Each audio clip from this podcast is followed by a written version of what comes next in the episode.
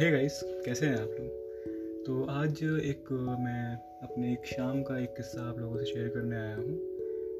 और किस तरीके से चीज़ें बदली हैं कुछ समय में, कुछ शब्दों में उसे बस पिरोने की कोशिश की है इसमें। तो हुआ क्या? एक बारी मैं अपने छत पे खड़ा था, मेरा छत तीन तल्ले की ऊंचाई पे है।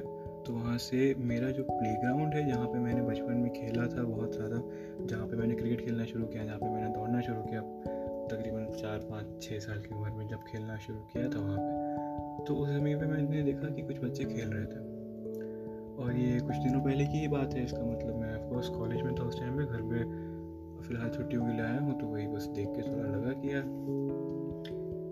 उस जगह पे तो पहले कभी ना कभी मैं हुआ करता था। और वो शायद वो एक ऐसी जगह है जहाँ पे सभी कभी ना कभी रहे भी हैं। तो बस वही, बचपने की कुछ यादें ताज़ा हुई।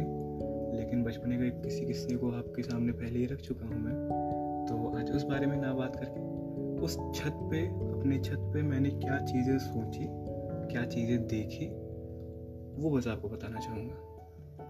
तो हुआ क्या कि कई चेहरे मुझे नए नए दिख रहे थे उसी ज़मीन पर जहाँ पे मैं गिरा था और सीखा तो बस ऐसे ही कुछ लिख दिया कि कई चेहरे नए हैं उस ज़मीन पर जहाँ गिरा हूँ मैं और सीखा भी।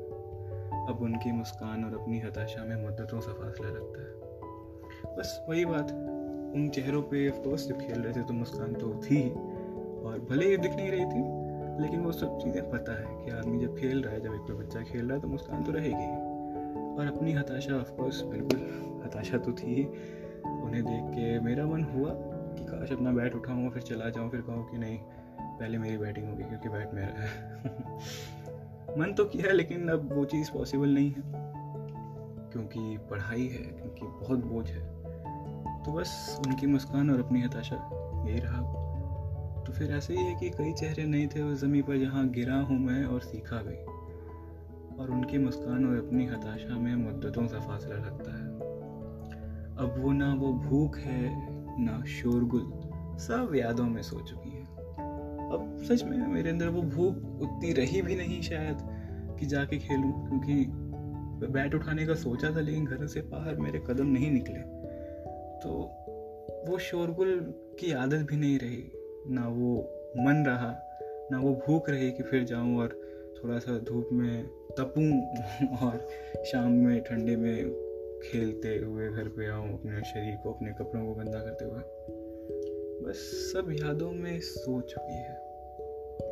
और एक बहुत बड़ी बात यहाँ पे मैं कहना चाहूँगा आप लोगों से, कि जो चेहरे नए थे, जो ज़मीन थी जहाँ पे गिरा था, सीखा था, जो हताशा मेरे चेहरे पे थी, जो मुस्कान उस तरफ़ थी, सब यादों में खुल चुकी है। वो जो चार बजे की शाम थी मेरी, अब सब किताबों में बंद। खो चुकी हैं। तो बहुत लोग इस चीज़ से रिलेट कर पा रहे होंगे। वो चार बजे की शाम, ये मेरी छोटी सी शायरी कह लीजिए, चाहे ऐसा ही कुछ लिखा हुआ कह लीजिए, उतना बड़ा मैं कोई शायर नहीं होगी लिखूँ उतना। तो इसका बस एक लाइन का शीर्षक है, जो कि मुझे बहुत अच्छा लगा। वो चार बजे की शाम अब यादों में खो चुकी है। तो बस सोचा कि आज का ये किस्सा आप लोगों के साथ में शेयर किया जाए। तो बस, आशा करते हैं कि आपको कहानी पसंद आएगी मेरी। और भी कहानियों के लिए कृपया मेरे आगे का पॉडकास्ट को और देखें। सुने। धन्यवाद।